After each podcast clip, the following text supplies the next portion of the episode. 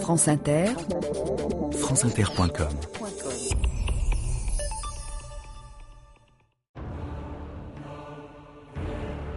Je mettrai un terme à la naissance, à la maladie, à la vieillesse, à la mort.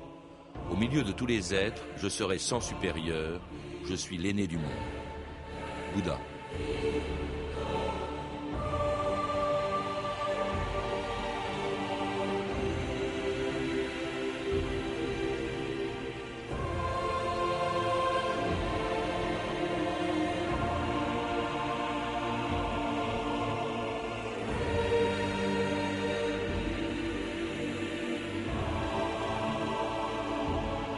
2000 ans d'histoire.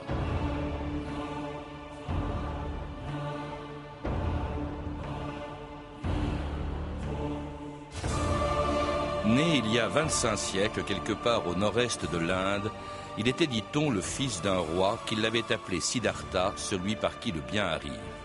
Un jour, renonçant au luxe et à tous les privilèges de son rang, il quitta son royaume pour découvrir la réalité du monde et trouver une réponse aux questions que les hommes se sont toujours posées sur la souffrance et sur la mort.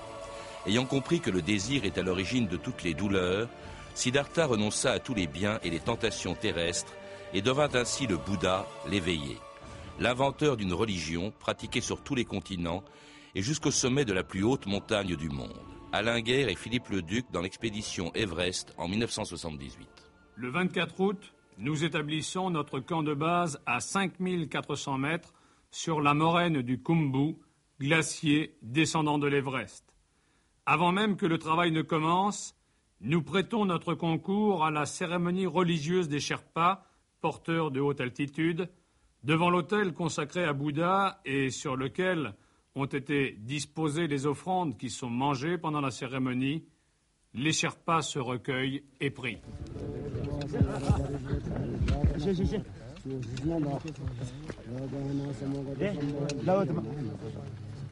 Pierre Chabertier, bonjour. Bonjour. Alors, dans un livre publié chez Aléa, Les inventeurs de Dieu, vous rappelez la vie des fondateurs de six, religions, Moïse, Zarathustra, Confucius, Jésus, Mahomet et Bouddha, dont nous allons parler. Mais est-ce qu'on peut dire de Bouddha qu'il est l'inventeur, un inventeur de Dieu, et du bouddhisme qu'il est une religion? Vous préférez ce, ce mot très joli qui est à la fin de votre chapitre consacré à Bouddha.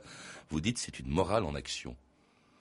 Oui, euh, il se il se distingue de, ses confrères, si je puis dire, euh, en ce sens qu'il n'a pas inventé Dieu, il a euh, plutôt évité euh, cette référence à Dieu qu'il conseille d'ailleurs à ses disciples d'assumer eux-mêmes leur destinée de, ne pas se reposer sur une idée divine un peu fallacieuse, mais de se prendre en main.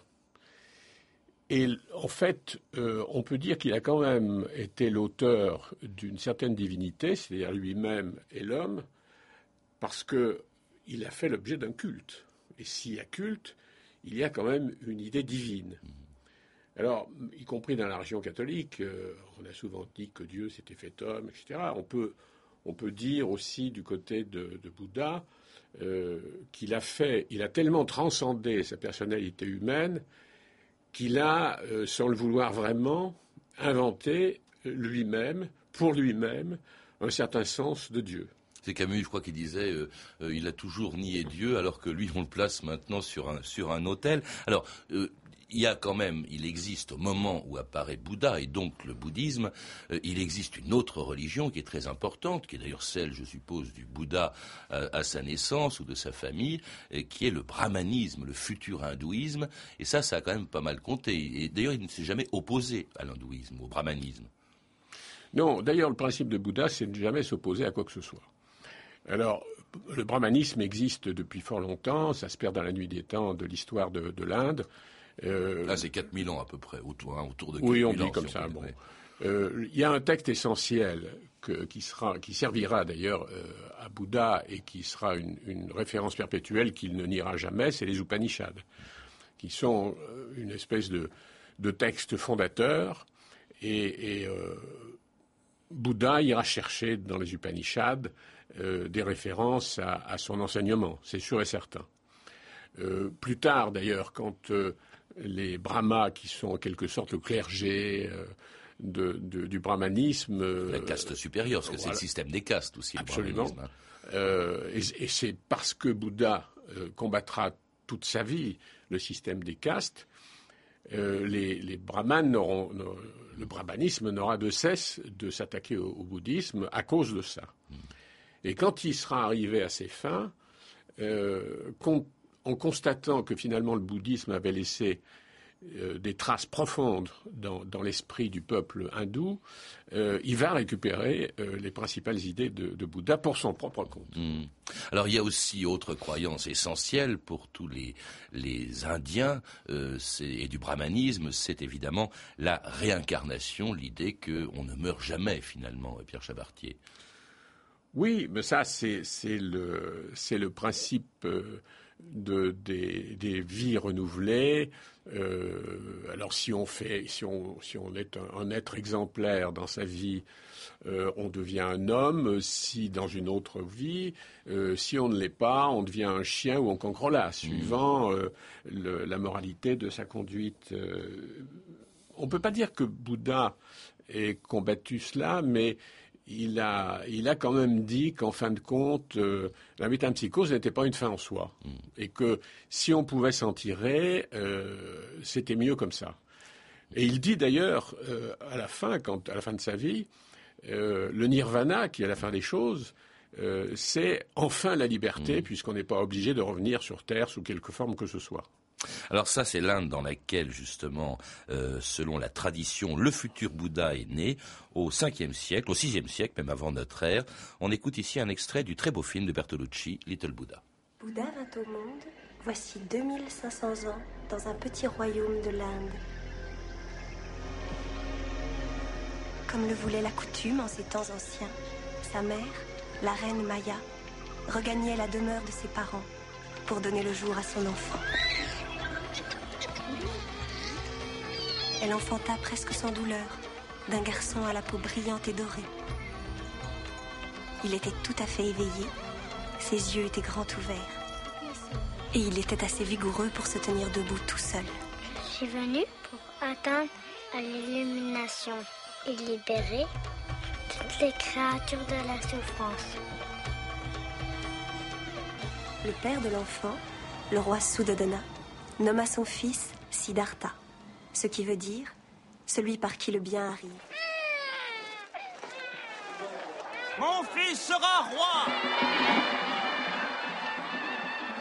En fait, tout ce qui a été écrit sur Bouddha, vous le rappelez, Pierre Chabartier a été écrit bien après sa mort, un peu comme on a écrit les évangiles bien après celle de, de Jésus lui-même, comme Jésus d'ailleurs n'a rien écrit. Du coup, évidemment, c'est sujet à caution. Par exemple, était-il le fils d'un roi? Vous n'en êtes même pas sûr vous-même.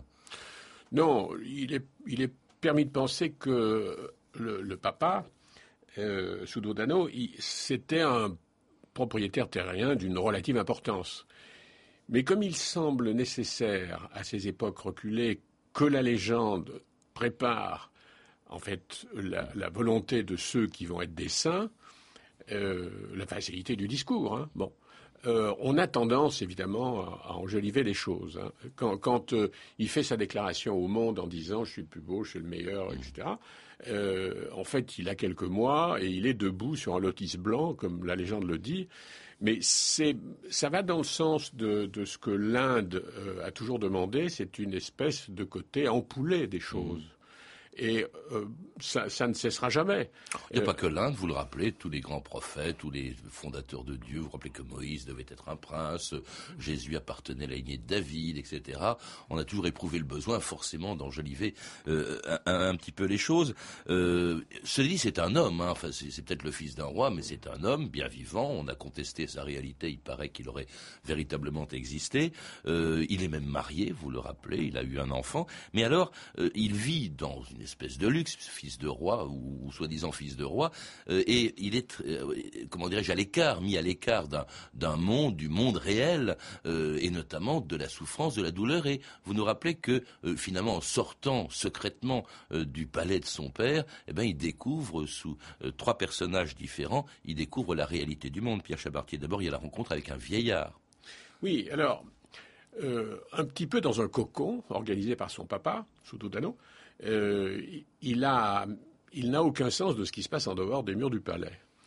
Et puis, comme c'est un garçon qui, depuis, euh, comme on l'a dit, on vient de le dire, un garçon qui a, qui a manifesté des qualités d'intelligence absolument hors du commun depuis sa naissance, la curiosité s'empare de lui, bien entendu. Et un jour, il a envie de sortir du palais euh, et il va dans, dans, dans, la capitale pour aller voir un peu ce qui se passe dans le monde. Alors, la première des, choses qu'il rencontre, c'est euh, un vieillard. Alors c'est le, constat de la décrépitude, c'est euh, euh, l'aspect de la condamnation inéluctable du corps jusqu'au tombeau. Ensuite, c'est un malade. Alors c'est l'agression du corps humain par la maladie. Et puis enfin, le, troisième, c'est l'accompagnement d'un cadavre jusqu'à son bûcher sur les bords du Gange. Alors, ça, c'est un peu la base de, ce qui va devenir la doctrine bouddhiste, c'est euh, tout ça, le substrat de tout ça, c'est la souffrance. Et c'est ce qui va le décider à quitter justement le royaume de son père. Oh, mon père, pourquoi m'avoir caché la vérité pendant si longtemps?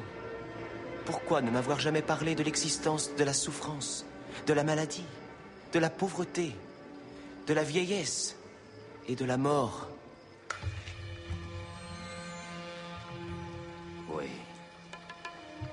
Nous devons tous mourir. Et renaître. Et mourir encore. Mourir puis renaître. Et puis mourir et renaître encore. C'est une malédiction que nul être au monde ne peut lever. Alors c'est cela qui sera ma tâche. Car cette malédiction, je vais la lever.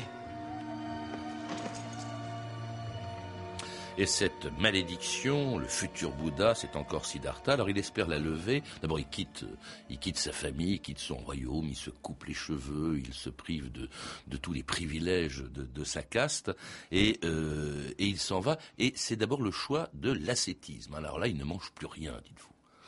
Oui, alors c'est sa curiosité euh, toujours aiguisée va le conduire dans, différents groupes euh, qui se situent pas très loin d'ailleurs de, son, camp de base.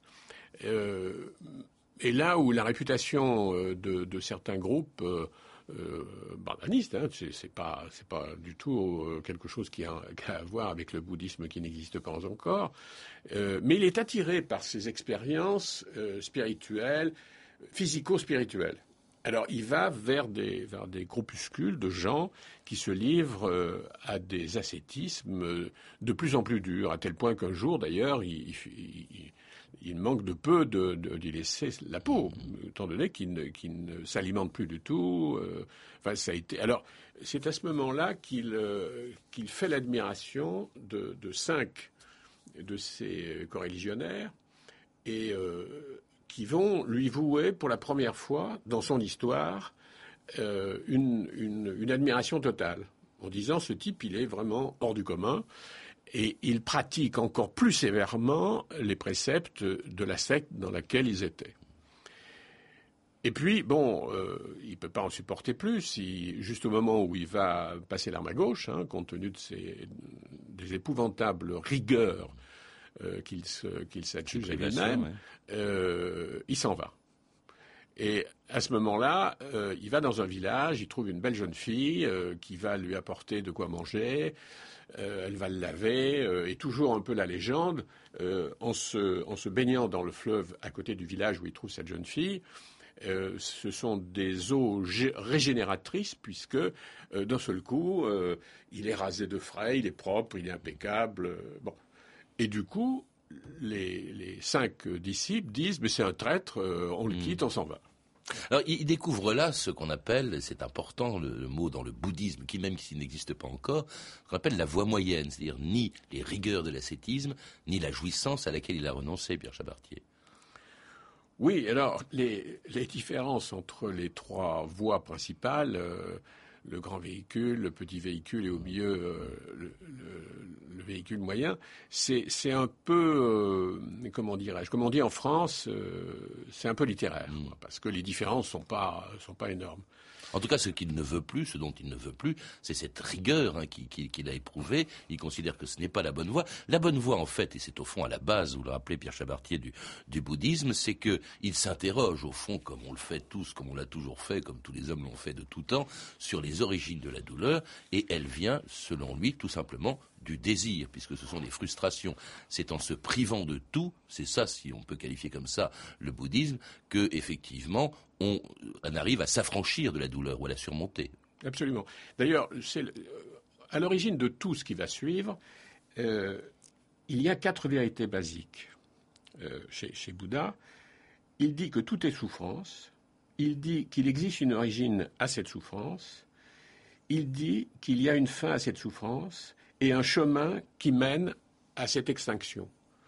Autrement dit, la base, on, parlera euh, plus tard de la compassion, mais en fait, la, préoccupation première de, ce qui sera son, enseignement plus tard, euh, c'est la chasse, la guerre, euh, la mise en œuvre de tous les moyens possibles pour éradiquer la souffrance. Alors justement, c'est le renoncement au désir, et c'est ce qu'il va faire dans une scène qui est un peu fondatrice au fond du bouddhisme et dans l'histoire du Bouddha.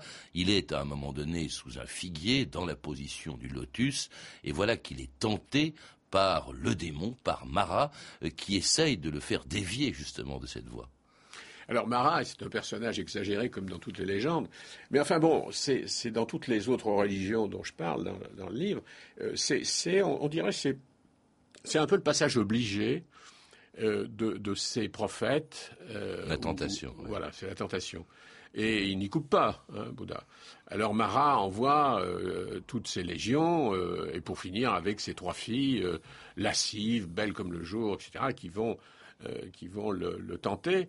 et les textes disent qu'il il avait toujours les yeux fermés pendant ces tentations, et là, il les ouvre, il regarde les trois filles, et leur beauté se flétrit dans l'instant. Hmm. Alors, euh, à la suite de ça, euh, Marat fait douter. Euh, sa dernière arme, c'est de mettre le doute dans l'esprit de Bouddha. Il lui fait se dire à lui-même Mais est-ce que je vais y arriver?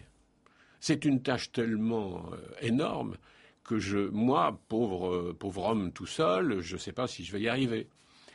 Et c'est euh, c'est là où je trouve que c'est il y a un certain comique. C'est Brahma, euh, le dieu, euh, qu'il ne conteste pas, mais enfin bon, dont il ne prend pas en considération véritablement l'existence, qui vient le voir et qui lui dit, en lui tapotant sur l'épaule, surtout mon petit gars, faut pas te décourager, faut y arriver, parce que si tu t'en vas, moi je suis bien ennuyé.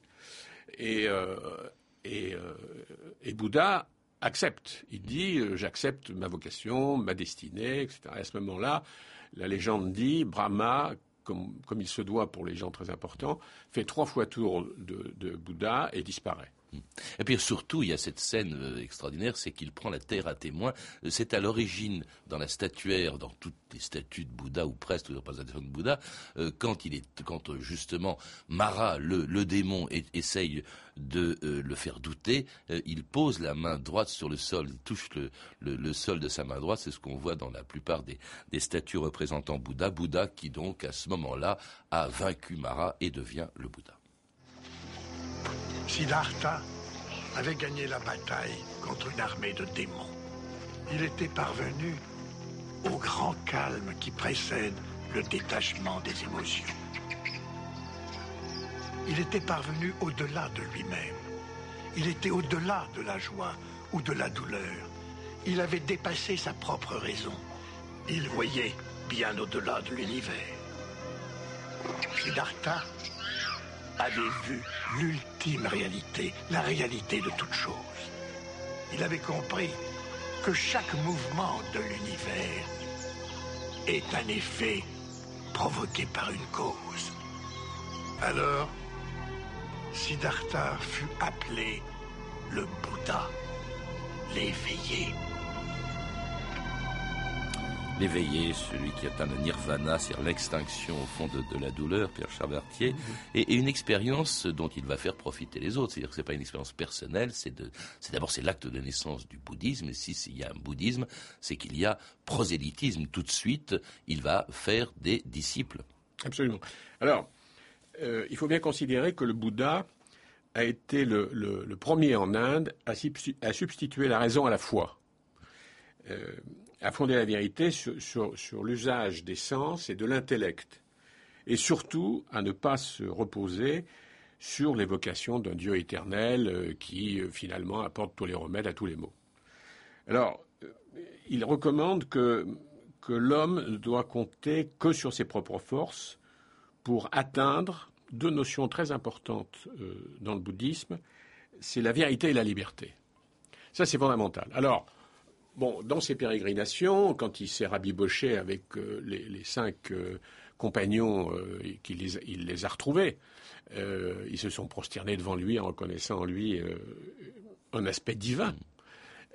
c'est à partir de ce moment-là qu'il va commencer sa pérégrination et à parcourir le pays en, en disant la bonne parole à ceux qui veulent l'entendre sans jamais aucune obligation. Alors, ça commence avec euh, euh, le, discours sur les bords du Gange, qui va être en quelque sorte comme le sermon sur la montagne, hein, pour un autre, euh, ça va être le discours fondateur. Et c'est à, partir de ce moment-là que, les choses vont véritablement prendre leur essor. Il faut dire que la séduction du personnage est telle que beaucoup de rajas, de princes, de rois, euh, qui, sont essaimés sur la totalité du territoire indien, euh, vont être séduits par l'homme et euh, beaucoup d'entre eux vont être, convertis. Et alors, en récompense, chaque fois, pratiquement, ce, roi, ce prince, donne à Bouddha et à l'ensemble de ses disciples un lieu. En général, c'est un bois. Alors il y a le bois des bambous, le bois des manguiers, au fur et à mesure de, ses pérégrinations. Et plus tard, chacun de, ces, endroits va devenir un monastère. Parce que, en fait, euh, il, ne prêche que pendant la saison sèche. Pendant la saison des pluies, il se replie sur les monastères pour réfléchir, pour affiner le discours, pour euh, méditer et avec des règles de vie qui sont celles des bouddhistes d'aujourd'hui. D'abord, c'est euh, au fond un ordre mendiant en quelque sorte qui se met en place. Ils vivent de la mendicité. Absolument. C'est une règle de base, c'est-à-dire qu'ils sont. Alors les recommandations sont, euh, bien précises. Euh, le moine bouddhiste doit être vêtu décemment, mais sans aucune provocation.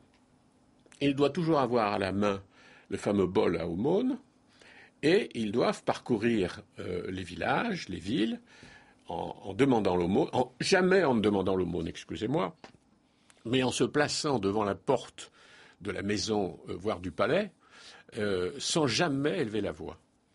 Et ils attendent que les gens sortent et déposent dans, le, bol à aumône soit de la nourriture, soit de quoi acheter de la nourriture. Et ne remercie pas, hein, vous le dites. Jamais. Hmm.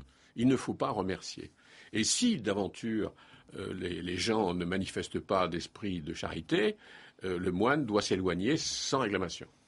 Alors cette, cette règle de vie, elle va, se, elle va continuer après la mort du, du Bouddha qui meurt curieusement, faut le rappeler, d'une dysenterie. Euh, d'abord en Inde, il y a un roi qui a joué un grand rôle quelques années ou dizaines d'années après le Bouddha, c'est le roi Asoka, je crois qu'il l'a vraiment répandu dans toute l'Inde du nord-est hein, surtout. Il faut rappeler que le Bouddha, au fond, n'a parcouru dans sa vie, qui a été quand même assez longue, qu'une toute petite partie de l'Inde, qui représente, je crois, le quart de la France, mais c'est ce roi qui a joué un grand rôle euh, pour, l'extension en Inde. Oui, c'est le roi Asoka. Alors, cet homme a une caractéristique assez essentielle. les historiens spécialistes de l'Inde s'entendent à dire que ce personnage avait une personnalité totalement étonnante. Il était hautement moral et ils le considèrent comme unique au monde. C'est-à-dire qu'eux disent, de, tous les, empereurs, les rois euh, de l'histoire des hommes, c'est celui qui a montré la, plus grande valeur humaine, euh, la plus grande valeur euh, morale. Et c'est grâce à lui qu'on on connaît mieux le bouddhisme aujourd'hui, parce que d'une part, il a fait graver dans la pierre les premières paroles, les, premiers de, de, Bouddha, d'une part, et d'autre part, sa puissance politique a soutenu le mouvement bouddhiste dans l'Inde. Et un mouvement ouvert à tout le monde, en cela justement il se dresse contre le système des castes de l'hindouisme et à tout le monde, c'est-à-dire bien au-delà de, l'Inde et bien après euh, Bouddha, comme par exemple aujourd'hui avec ce bouddhiste vietnamien Amar Navale au micro des Nuits magnétiques de France Culture en 1989. Nous avons quatre commandements entre guillemets, ce qui ne sont même, pas des commandements, ce sont des prédications de vie, de, éthique, le méta, euh, l'amitié, on pourrait les traduire ainsi, karuna, c'est-à-dire la compassion, upeka, c'est-à-dire une sorte de sérénité face aux événements, et mudita, aussi une autre forme d'amitié qui essaie de prendre en compte la différence de l'autre et de s'en accommoder, et donc euh, ainsi parvenir à une vraie communication entre les êtres et une façon constante de tenir la bonne distance, dirons-nous, vis-à-vis du monde, vis-à-vis de votre interlocuteur, c'est-à-dire une forme de tolérance, tolérer la différence de l'autre. Nous éprouvons un amour, une compassion infinie pour tout ce qui est vivant.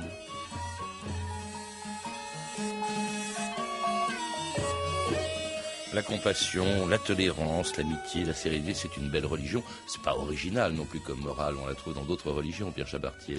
Oui, non, mais il faut quand même souligner le, principe de compassion. Euh, ça a été véritablement quelque chose de fondamental dans la religion euh, bouddhique. Euh, c'est une arme aussi contre la souffrance. Hein on compatit à la souffrance de l'autre, on prend en charge en quelque sorte une partie de la souffrance de l'autre. Et puis, il, partage un petit peu avec d'autres, comme vous venez de dire, avec d'autres religions. Euh, le, philosophe français René Girard, qui vit depuis fort longtemps aux États-Unis, euh, a écrit dans, Les choses cachées depuis les origines du monde quelque chose qui se rapproche de ça. il a dit si l'humanité veut se tirer d'affaire, elle est condamnée à la solidarité. Qui dit solidarité dit évidemment, dans une certaine mesure, euh, la compassion. Alors cette, euh, cette compassion, ces principes, ces règles, euh, ce bouddhisme, eh ben, il s'est répandu dans le monde entier à partir de sortie d'Inde, à partir du troisième siècle, enfin trois siècles après la mort de, de Bouddha, Ceylan d'abord, en Indonésie, en Birmanie, en Thaïlande, au Cambodge, la Chine aussi, par lequel qui a reçu, si je puis dire, le bouddhisme par, par la route de la soie et qui de là d'ailleurs l'a exporté elle-même en Corée, au Japon, où il est devenu important. Ce qui est curieux et paradoxal, c'est qu'au fond, il est beaucoup plus important aujourd'hui, le bouddhisme, en dehors de l'Inde où il est né, euh, qu'en Inde, justement. Bien sûr. Ah. le bouddhisme a été religion d'État dans plusieurs pays, il ne faut pas l'oublier. Euh, d'une part, d'autre part. Mais en Inde, il a presque disparu. C'est ça qui est étonnant, là où il est né. Enfin, ça pas complètement. Il y a une espèce de le, mot à la mode en France, la nostalgie. Il y a en Inde une nostalgie du bouddhisme. Ça, c'est clair. Euh, c'est pas euh, par esprit c'est pas par esprit de marketing que les que hindouistes ont récupéré une partie du bouddhisme, mais c'est une réalité. Et, on peut rêver à un retour du bouddhisme. En tout cas, c'est une religion universelle parce qu'il est très présent aussi hein, euh, en Europe, aux États-Unis. Je crois qu'en France, c'est une religion entre guillemets toujours euh, qui est la quatrième de, France et qui, séduit. Qu'est-ce qui peut l'intéresser En quoi il peut intéresser un occidental? En deux mots, euh, il nous reste une seconde. Alors, moi, je, dirais pour pour faire d'une manière emblématique la force de cette religion, c'est regarder les statues où que ce soit du Bouddha et le sourire du Bouddha qui est d'une séduction formidable. Merci Pierre Chabartier. Ben, le Bouddha, vous en parlez, euh, entre autres, dans Les Inventeurs de Dieu, un livre publié aux éditions Aléa. Euh, une petite maison d'édition dont je vous donne l'adresse, 15 quai Lassagne, je crois, 69001 à Lyon. À lire également la nouvelle histoire du Tibet de Gilles Van Grasdorf chez Perrin, histoire extraordinaire du bouddhisme tibétain de Dominique Lormier aux éditions Infolio, et enfin le bouddhisme pour les nuls de Jonathan Lando et Stéphane Bodian qui sortira la semaine prochaine aux éditions First. Vous avez pu entendre des extraits du film Little Buddha de Bertolucci, disponible en DVD aux éditions CIDC Vidéo. Toutes ces informations sont disponibles par téléphone au 32 30, 34 centimes la minute ou sur le site franceinter.com. C'était 2000 ans d'histoire. Merci à Alain Anstam et Jean-Philippe Jeanne, Claire Destacan, Emmanuel Fournier, Franck Olivard et notre réalisateur Philippe Rouy.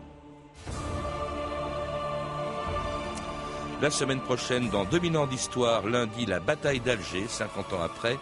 Mardi, l'ONU. Mercredi, les samouraïs. Jeudi, à l'occasion du centenaire de sa naissance, Pierre Mendès France. Et enfin, vendredi, un des plus grands penseurs musulmans du Moyen-Âge, Averroès.